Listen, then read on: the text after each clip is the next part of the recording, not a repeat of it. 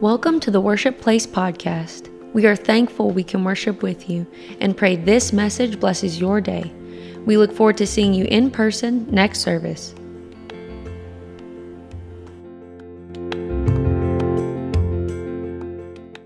So, how many of you remember what we talked about last week about being uncomfortable? Did anybody try to do something that made you uncomfortable this week? Thank you. Thank you. We got to start get, keep, get the fire burning, right? Um, so we're going to talk this morning not about being uncomfortable, but that's just the bedrock, like that's the foundation of what we're of what I'm building off of today, okay? So if you if you're in an uncomfortable situation, you're most likely to feel God there. Because comfort doesn't breed revival. Comfort doesn't breed more sensitivity to the presence of God. Comfort doesn't make you want to strive to attain anything. If you're comfortable, you want to rest. That's what you want to do. Now, if we take that, we were talking about bridling our tongue. So we know that the most important thing we do on this walk worship, right up there with worship and praise and repentance. We have to bridle our tongue from saying things that defeat the purpose for which we have just prayed, right? So now we're, we're moved, we're, we're in an uncomfortable zone. We're, we've reached out to talk to somebody. What do you say? This is what you say you tell them the gospel and your testimony of how you were converted. Now, you say, why do I have to say that? You don't have to say that. But what I'm telling you is if you do, the Bible says there's power in the gospel. So sometimes we've heard the gospel so many times that, I don't know, God forbid, but we're cold to it. Right? We just say, well, you know, Jesus died for your sins, and he died for all the world's sins, and um, we appreciate it. Right? That's what a cold Christian says. Thank you, Lord. When you come to church, you can't even thank him for that again. You, you say, I've already thanked him for that. That's not what he wants. He did not do all that for you to say, I thanked you already. That was two weeks ago. I thanked you. I'll, I'll thank you again in a little bit. I don't want to keep saying the same thing. No, the Lord said, and that's why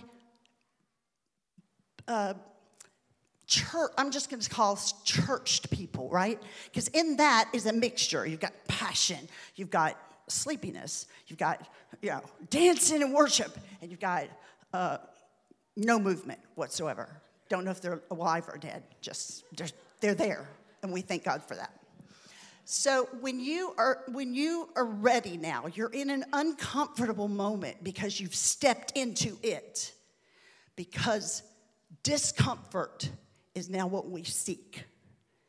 We seek discomfort because when we're there, we're leaning in on God, right? That's when you that's when that's when the Red Sea opens up. When you're uncomfortable, when you're miserable, when you're terrified, whatever it is, that is the moment that God comes to our rescue. So you're, let's say you've you said, I'm gonna, I've been wanting to, I've been feeling to tell my boss my testimony for so long. And today when we get off work, we, sometimes we walk to the car together. I'm gonna just ask them if I could share this with them. Um, it's something that I've been wanting to tell them, and I just, I've been looking forward to telling them this. So now you've done it. You, you, you're walking out with your boss, and you go, I, I wanted to tell you something. And just remember this to start a witness, you just pretend like you've been talking about this kind of thing every day. You just come right up. It's, it's just this ongoing thing. So they, you're walking out with them and you go, There's been something I wanted to tell you. So then it's not awkward, right? It's like you were talking two minutes ago, even if you weren't. So it's an easy in, it's an assumed in. And the people that can do this, um, they got heads up on others because they don't have to be so formal in order to speak. So you just assume, uh, I, I can already tell I like you. So, you know, walk into that. So now that you're there, you start telling them, say, I, w- I used to be this, that, and the other, God save me. You know, when he, um, in this place that I was at, and don't skim it, don't, you need to have several versions a really short version, a medium length version, and then the version, the version when you are fixing to, I mean, the power of God's on you and you're going to tell it, okay? Now, God can use any one of those three things, but you want to be prepared because you're going to be already uncomfortable because we seek that now, right? Everybody say, seek discomfort.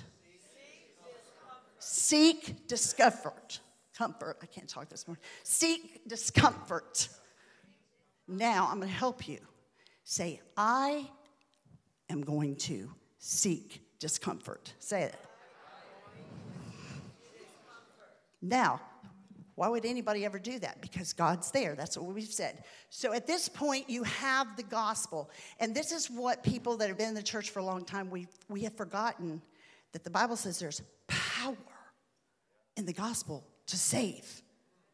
So you want to, you want to get that practiced up in a manner that, you, that it even stirs up an emotion within you as you tell it.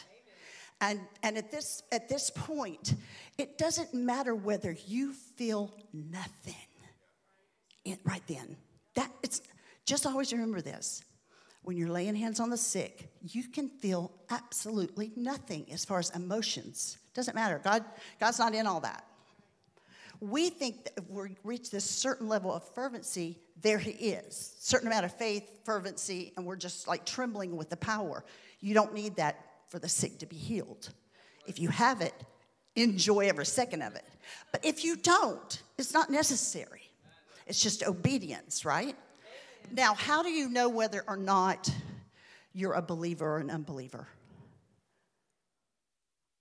I bet every one of you guys in the here today think you're believers of Jesus Christ.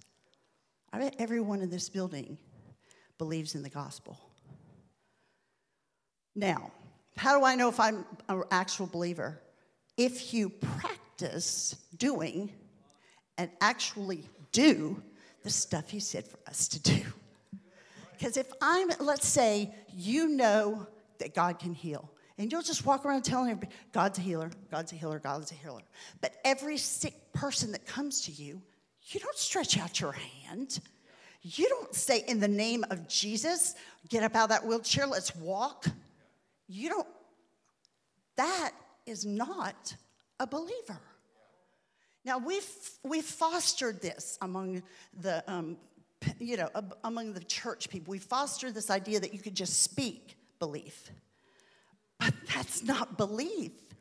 If I am in this church and it's dark, and I know there's a snake in here somewhere, and it's poisonous, okay? And it's dark, and I keep, and you're with me, and I keep telling you, if when I turn that light on, it's going to be bright enough in here for us to see the snake. Because we need to know where he is. If I just keep reiterating that to you, I would be the most annoying person on earth, right? Oh, if I turn, you see, feel for the light, feel for the light. I'm feeling, okay, okay. Okay, we found the light. Let's flip it on. This is when you're laying hands on someone to declare healing into their life, right? So you go, I'm gonna flip this light on. And you flip the light on, but nothing happens. Do you still get credit? Okay, so now you know, hey, this light didn't work when I flipped it on. Something else is wrong. Let's find that. And you just keep going, hmm, wonder if um, the breaker, wonder if it could be the breaker. Let's try to fix it with the breaker. Let's turn the light on. And then you're either walking around here going, I know there's a snake in here. Oh, God. I'm just going to sit here and wait for someone to save me but you don't know when someone's coming. And you need to get out of here. if you go out there and you say, that's, it's not the breaker, we tried it. And then you say, we need to go try um, the light bulb. I wonder if this light bulb could be burnt out. But you're still, I'm gonna do it. I'm doing this.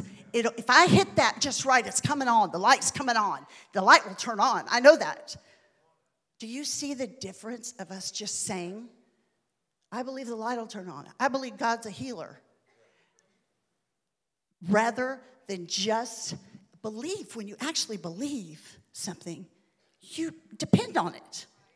You need it. We need electricity. I want it. If it goes out, go to the breaker. If it goes to the breaker, see if the whole neighborhood's out. How long we got? Now call them. See what we got to do. See how long it's going to last here. This is what I'm trying to tell you. Seek discomfort.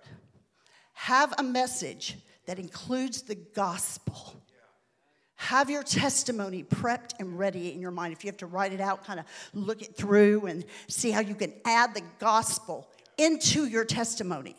They overcame them by the blood of the Lamb and the word of their testimony.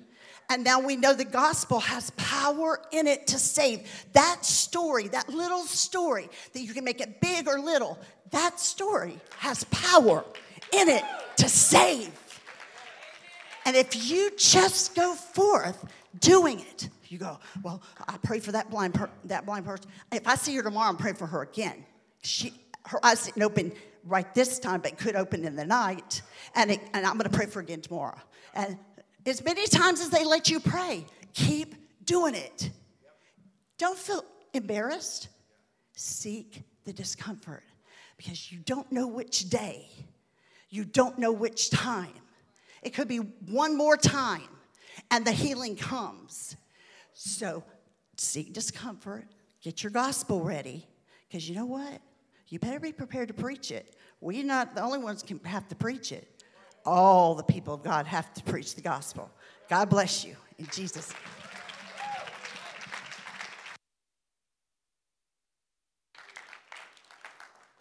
Awesome. Awesome word that is so true. Pentecostal folk get frustrated at non Holy Ghost filled Christians, and we encourage them sometimes hey, you need to receive the baptism of the Holy Ghost. You need to get the Holy Ghost, speak in tongues. It's not all the time is that a welcomed message. Well, we need to, whenever we point a finger this way, we got a few fingers pointing back. Amen. Did you know it's possible to get the Holy Ghost and the Holy Ghost not get you? The book of Job, chapter number 11. I'm going to read from uh, chapter 11, verse 7, 41, verse 1, chapter 38, verses 31 through 35, and 42 and 2. And I'm going to read a series of rhetorical questions. And we're going to answer the question. The answer of a rhetorical question is implied in the asking of it. Job 11 and 7. Can you, this is the Lord speaking, search out the deep things of God? Can you find out the limits of the Almighty? And everybody says, I can't. Job 41 and 1 Can you draw out Leviathan with a hook or snare his tongue with a line which you lower? You, not he, you. I can't. Job 38, verse 31. Can you bind, in the New King James, it calls it sweet influences of the Pleiades. Uh, and King, New King James calls it the cluster of the Pleiades or loose the belt of Orion. I can't. Verse 32 Can you bring out Mazzaroth in his season? I can't. Or can you guide the great bear with his cubs? I can't. Do you know the ordinance of the heavens? Can you set their dominion over the earth? I can't. Can you lift up your voice to the clouds that an abundance of water may cover you? I can't. Can you send out lightnings that they may go? I can't. Verse chapter 42 and 2 But I know, this is Job speaking now, that you can do everything and that no purpose of yours can be withheld from you. My subject this morning is when you can't, God can.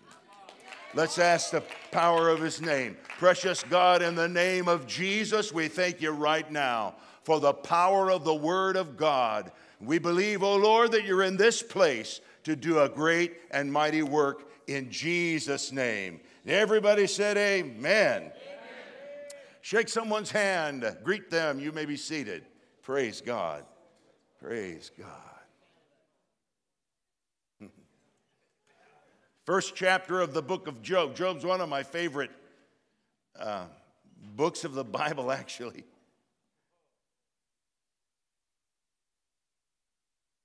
Chapter 1 says there was a man from the land of Uz. A lot of speculation upon, you know, is it Edom? When Job may have lived? Um, did he live sometime between the disembarkment of Noah and his family and uh, the, the uprising of Nimrod? It's really hard to know because he has no past and, he, and his lineage isn't tr- traced throughout the Word of God. But he most certainly, but he really, he's related to all of us. You say, what? Well, the lineage of Job is the lineage of people who, who, who try to do the right thing and they get the wrong results. Somebody say, us. Actually, I don't know if that's slang for us, but really, he comes from the land of us. Because us and people, you know, we've had we've had setbacks. we've had people that said they were our friends, but they really weren't our friends in the end. We did our best to, you know, sacrifice and pray and believe that certain things would never happen. And lo and behold, the very thing that we prayed God not to ever let happen, in some cases, it happened. All I can say is, welcome to the land of us. I thank God that we're not, but see, if this is just the land of us and it was just us, and I was just a motivational speaker, and all I was trying to do was help you tap into your own potential, you know what I would do if I were you, if that's all this was? I'd get up and leave. Because we need more than us. Hallelujah. Because there's so much I can't do. There's so much you can't do, even together. There's a lot we can't do. But everything that we can't do, I know a God who can. Does anybody believe here that there's a God who can? A God who can set captives free.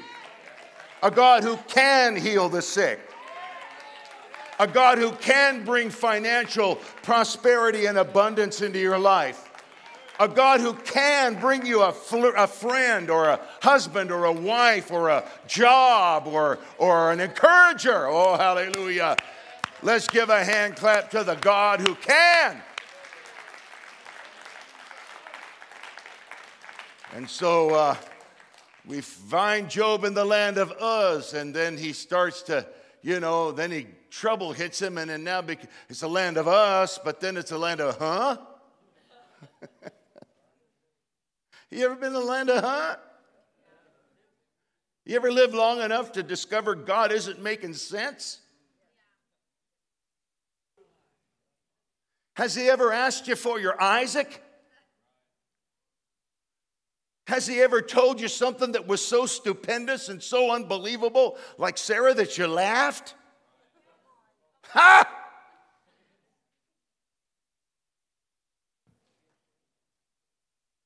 Chapter 38 begins with a call for Job to account for his whereabouts. Where were you? He wants God to speak to him. Oh, God, where are you, God?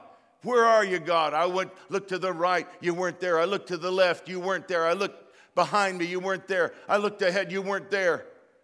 Where are you? Talk to me, God. And then God opens his mouth in the whirlwind in Job 38 says, Where were you?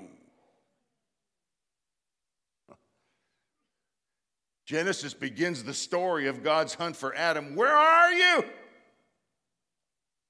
You know, we're one of three places. We either, we either are here or we're, we're, or we're, we're somewhere else or we're out yonder in the future. God is in the business of locating. Did you know before you find Jesus Christ and the power of redemption and the gospel and the death and burial and resurrection and your own repentance and burial in water in a watery grave in the name of Jesus and your own resurrection by the infilling of the Holy Ghost, did you know that you were lost? And you might not have known you were lost, but God knew where you were. God, God didn't ask Job, Where were you? because he lost track of him. Oh no. Because he wanted Job to know where he'd been. Come on, somebody. I read an article, I think this took place in, in 2012, and uh, in, they found the body of Timothy Henry Gray under a Union Pacific Railroad overpass in Evanston, Wyoming. I don't know if you knew that story, maybe so. Gray was 60 years old, and they were looking for him because he had actually been uh, determined to be one of the heirs of a New York high society uh, woman by the name of Huguette Clark. And he had a $19 million inheritance waiting on him. And when they found him, it was too late. And I thought about that and I said, Henry, where were you? When they cut a check with your name on it and you didn't, and somehow you didn't get the memo. Somebody needs to get the memo. Don't miss this moment because there is reserved for everyone here an abundant store beyond, above all that we could ask or think.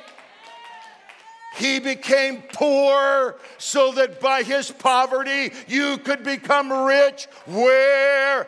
Don't let this day go by and then ask you, Where was I? I'm telling you, if you're here, your hands ought to be in the air.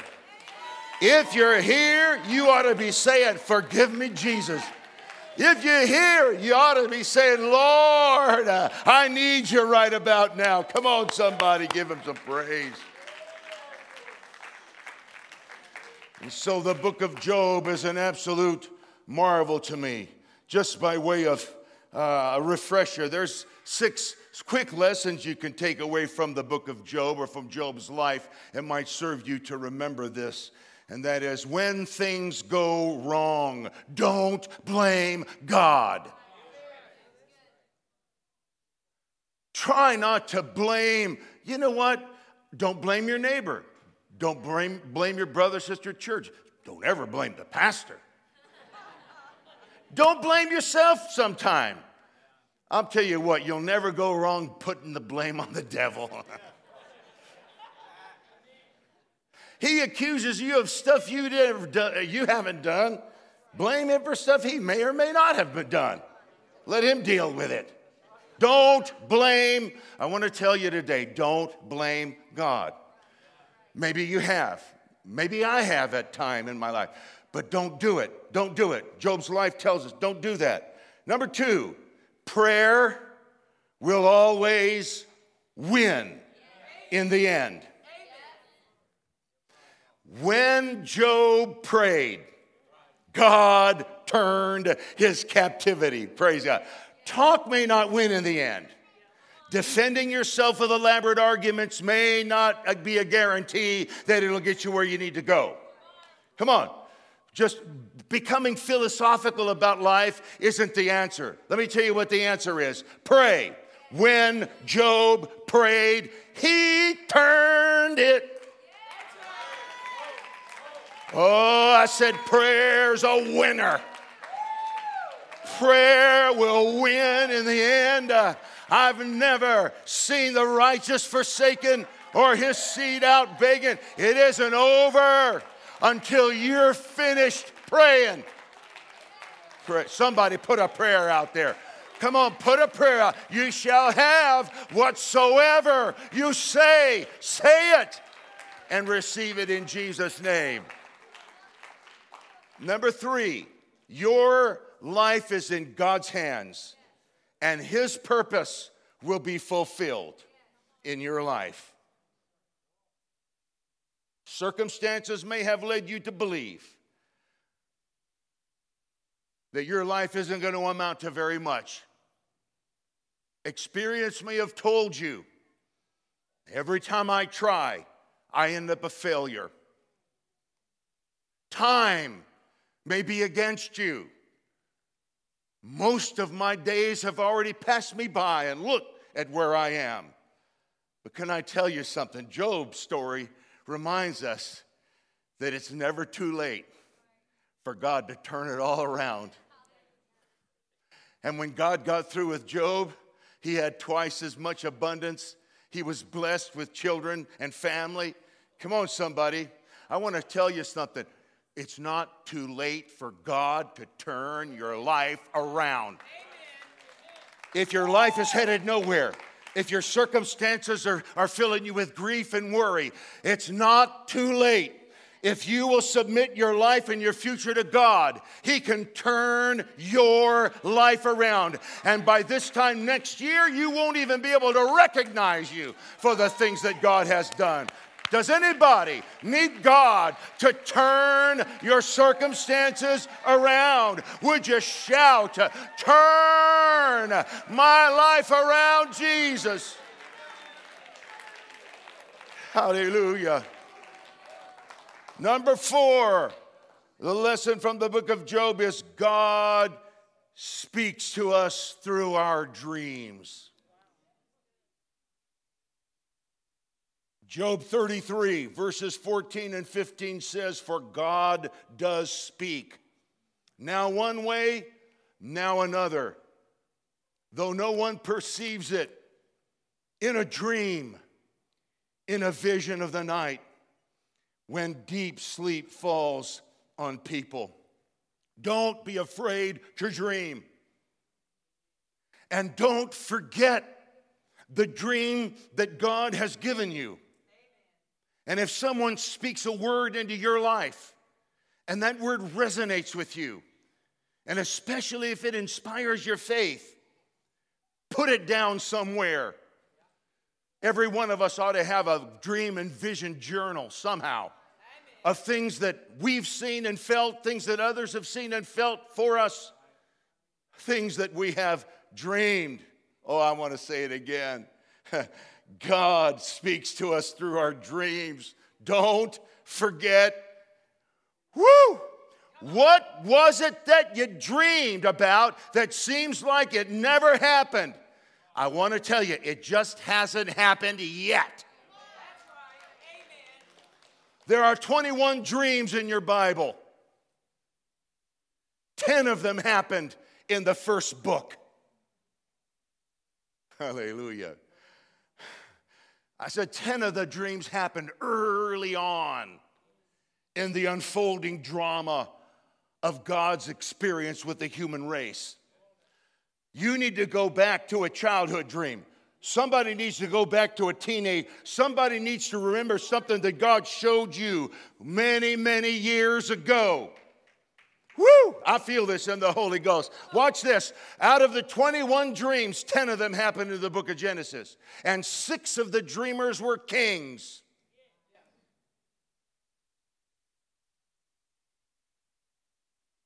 Out of the dreams in the Bible, only one was a woman. She happened to be a governor's wife, the wife of Pilate, not Pilot Mountain.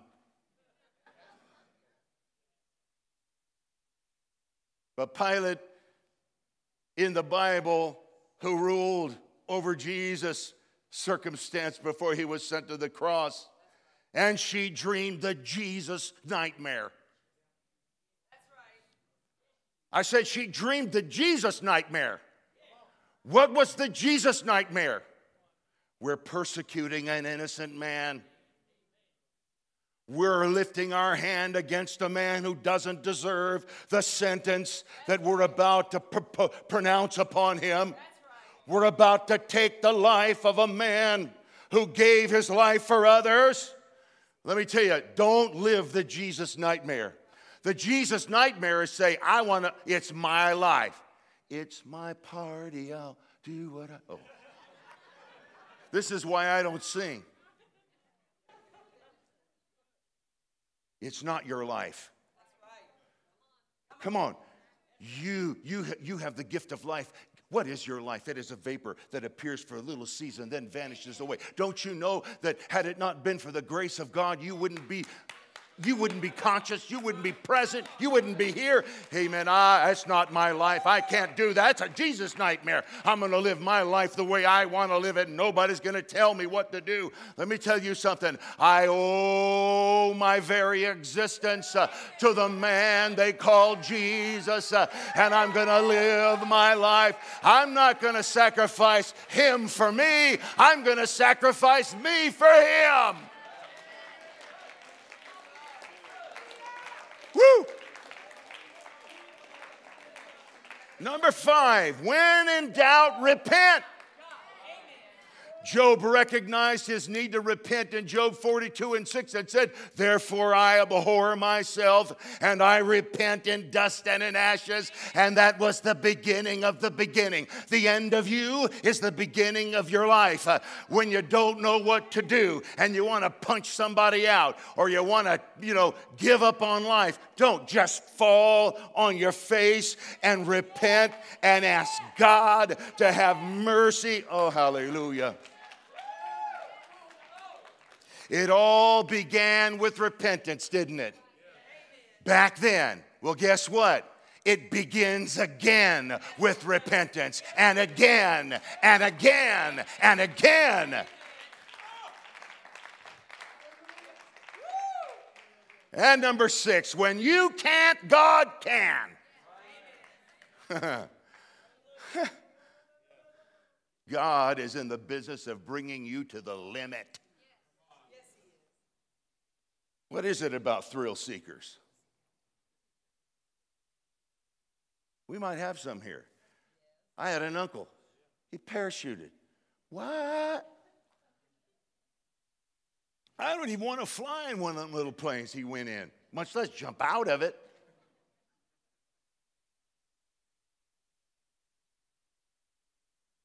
What is it about people that want to go to the North Pole? Not even polar bears want to go to the North Pole. What, in the what's wrong with you?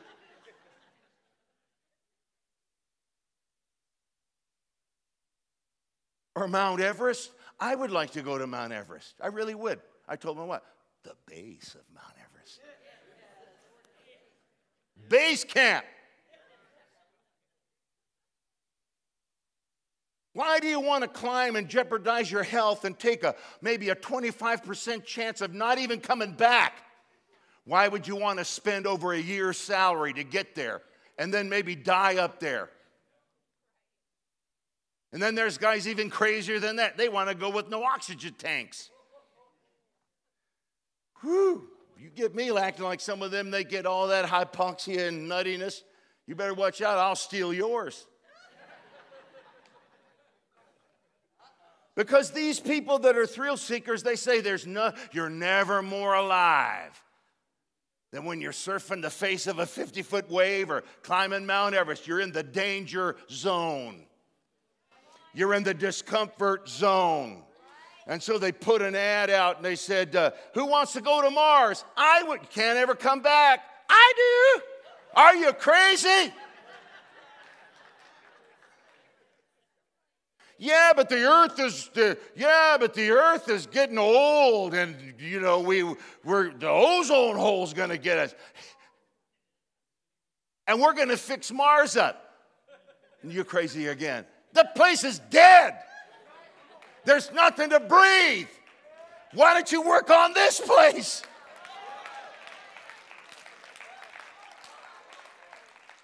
Hallelujah, hallelujah. Come on, somebody. But I want to say, I, I want to say, say that, I, you know, uh, I, I think I'm slightly disturbed by heights, slightly, height challenged. I, we, I don't know, we had the scaffold in here one day, and I, I decided I was going to climb up there and try to see what was wrong with one of those things. Climbing up was easy.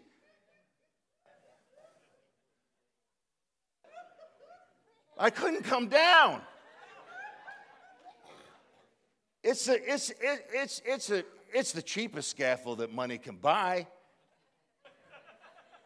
It weighs about as much as a bicycle. You're way up there. It had a ladder on the back. And I literally envisioned myself trying to get on the ladder on the back and doing a wheelie. And I thought, I don't want people to find me dead right here in the sanctuary. And then they come to the funeral and they say, What did he die from? I don't know. The guy was on the stoop. Nobody was here. So I called Jim to come help me. I said, Hurry up. I waited for two hours. Oh, oh, now I forgave him. He's busy. It's funny. Here I am. Nora's nowhere. No. Usually somebody's patrolling around here. All I needed was someone to hold the other end.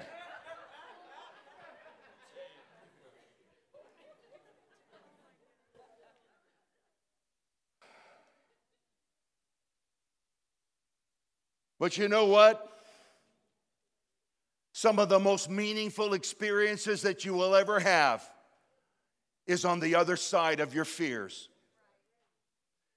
And God cannot take you where He wants you to go without taking you right through bear country, lion country, danger zones. The book of Job was about God taking a man from fear to faith. If you read about it from the very beginning, third chapter, Job sacrificed continuously. Why? Because he was afraid. He was afraid that his children would backslide and they would give up on God. That fear was pulsing through him from the very start. And God said, You know, you can go through a lot of religious commotion, but if fear is at the base of it all, are you here because you're afraid of burning in hell? You better think of a better reason before long, because that's not a good enough one to keep you more than a year or two. You're going to have to fall in love with somebody called Jesus.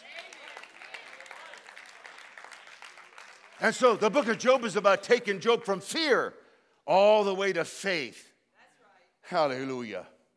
And life is about going from fear to faith. Come on, you men. Remember when you were a boy and you were scared to ask her out on a date? Remember when you stood around like this? Sup?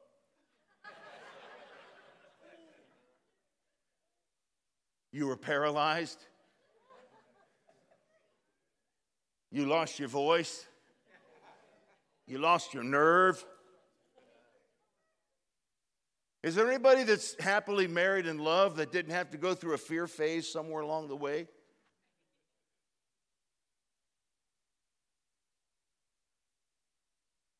You have to.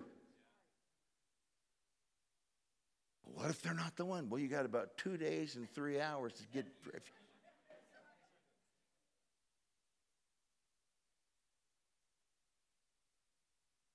What about financial independence? Do you think it's easy for people to start businesses? I remember when Joe changed his career, I was worried. Sometimes I worry about things I shouldn't. Since I'm confessing, you can confess yours to God. But he had a family and children, and he's going to change a good job for a better one. But you know, there's always that. I remember when Savannah, she was applying for, uh, for law school, and, and, you know, we're praying, oh God, you know, keep her close. She's already decided, I'm not going anywhere but this one school. So, what? she had faith. That dad just and it came through. Hallelujah. Come on, somebody. Faith is designed to take you to your fears and then go through your fears and get you on the other side of your fear. Isn't that what happened with the children of Israel? God took them out of Egypt, then took them to the borders at Kadesh Barnea, and then their fears cropped up. Oh, yeah, it's good land. It got a lot of grapes, got a lot of fields, got a lot of cities, but there's giants over there, and we're like grasshoppers in their sight, and we just can't do it. Come on. And this is what happens in the kingdom. He fills us with the Holy Ghost, uh, and then He takes us through our fears one by one by one. And the last fear that needs to fall is the fear of having apostolic ministry in public. Don't let the devil stop you short at the day of Pentecost. You got to get to the third chapter. You got to get to confrontations with sorcerers. You got to get to the jail cell being shaken. Hellish God is taking us, uh, amen, through our fears into the place of Holy Ghost ministry. Don't, I feel this in the spirit, don't let fear, your fear become your limit. Your flesh is designed to keep you safe. It is. That's why when you hear a noise outside, you get the flashlight and you don't send your wife out there.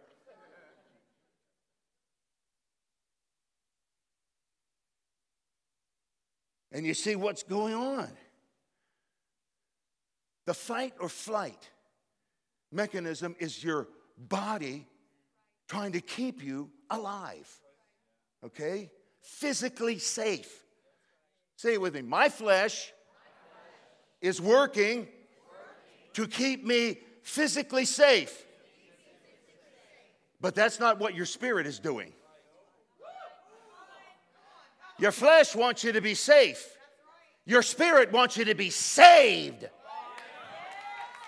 Come on, somebody, hallelujah. Aren't you glad you listened, uh, amen, to the Spirit uh, and you sought God and you found Him in the power of Holy Ghost salvation? I, if you're here just looking for a better life, you better, you better recalibrate what you're searching for. You better come looking for a relationship with a Savior, Jesus Christ, who was, who was unjustly condemned to death, who was beaten and scourged and nailed to an old rugged tree who took upon himself the sins of all mankind and who triumphed over death and hell. Amen. And who has unleashed this mighty Holy Ghost power that we can feel. Oh, hallelujah. Come on, somebody. So, God will bring you to a soul threatening experience in order to set your spirit free. Paradox is this fear often attracts the very thing that we're afraid of. Do you fear failure? Then don't do anything. And then by not doing anything, you'll never be a success. And so you'll be a failure. So the very thing that stopped you from doing anything will create the context of failure. I don't know about you, but I'm not going to let Satan hijack my life. Not one more minute, not one more day. No, no, this life has been dedicated to Jesus Christ. Amen. Yeah, oh, well, it's, you know, I've, I've made a deal with the devil. Have you really? You better tear up that contract. You better disannul your covenant with hell. You better say, uh uh-uh. uh. But I'll tell you something. I'll tell you, so I get scared. I'll tell you something scarier than that. And that is if you put your life on autopilot and you become a prisoner to the same old patterns day in and day out. And then you get to the end of life and you never did anything, amen, for God or for people. Hallelujah. Did you know that fear is pointing the way in the direction of your next breakthrough? Come on. If you could change something in your life without absolutely no repercussion and no fear of any failure, what would you change? Change it by faith. Hallelujah. I put this up the other day. A recent study found that fears are liars. Your fears are lying to you again.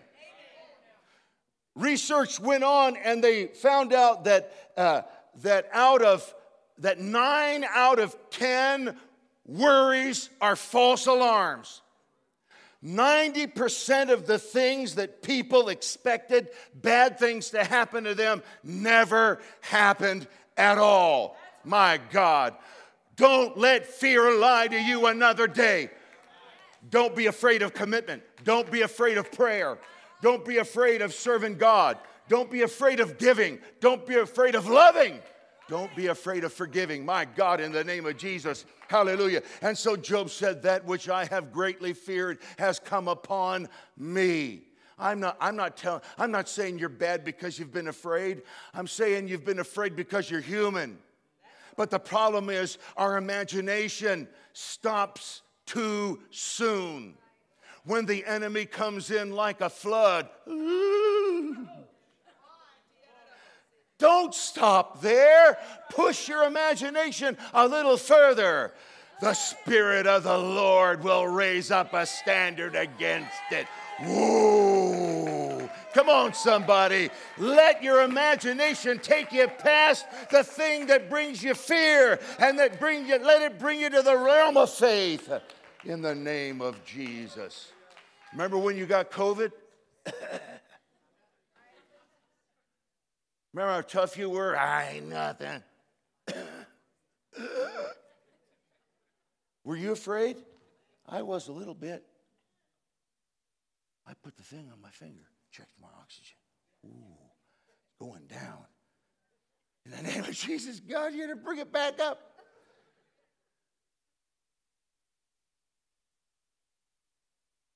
He did. The problem with our imagination, it's guess what? Some people suffer greatly from it. We lost personal friends and ministers. I'm not minimizing that, but we made it through. Many of us thought maybe it's our time. But guess what? Fear lied again. Somebody praise the Lord for the truth. The truth is in the promises, the truth is in the Word of God. All right, I'm going to wrap it up. I want us to stand. Job's greatness was on the other side of his pain. Job's future was on the other side of his failures. And God asked him a series of rhetorical questions. He asked him to look at the constellations. He asked him, Can you loose, can, can you loose the bands of Orion? Can you bind the sweet influences of the Pleiades? Orion Pleiades was the, was, was the constellation that came at springtime. Orion was the one that came at winter. Orion put, just, put his straps and try to hold back the spring. But, the, but spring would get sprung somehow, like it does every year. What is that saying? God's plan is to keep you somewhere between the Pleiades and Orion somewhere between the bitter frost of winter and the warmth and the life uh, flood of spring. Isn't it a series of that? Somewhere between freedom and submission, somewhere between hope and fear, somewhere between life and death. What season are you in today? One time the word influence is used in your Bible, and there it is. God's not interested in us gaining influence. Human influence hasn't ever saved a soul, and it never will. Jesus didn't say, I give unto you influence. He said, Behold, I give unto you power.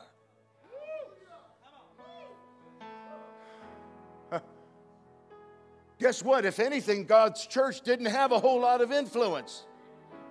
But oh, did it have power? I want to tell somebody who's convinced you're a nobody. Who cares if you have power? The word influencer is a brand new thing in the dictionary. Why? Because of internet people. Look at this hairspray. Look at this shave cream.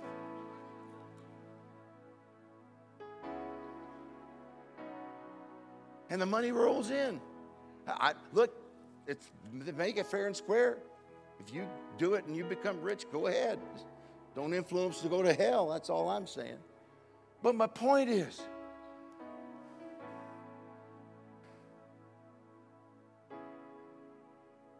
you need power. So a man was lost in the wilderness in Colorado. Hiking group was traveling between Surprise Lake and um, Cataract Lake in Colorado. One of their team members got lost. They became concerned, so they called the rescue helicopter for help. Helicopter traveled over, and in their in their grid searching for the missing hiker, they they saw they saw a fella that looked like he might fit the description. They hovered over him, and he and he and he did this. And the helicopter pilot said to the co pilot, Well, I guess he's okay. He's waving us hello. Because according to survival expert James Madville, if you're in trouble and you need to be rescued, you don't do this. You do this. He said, You got to put both hands over some of us want to be rescued like this.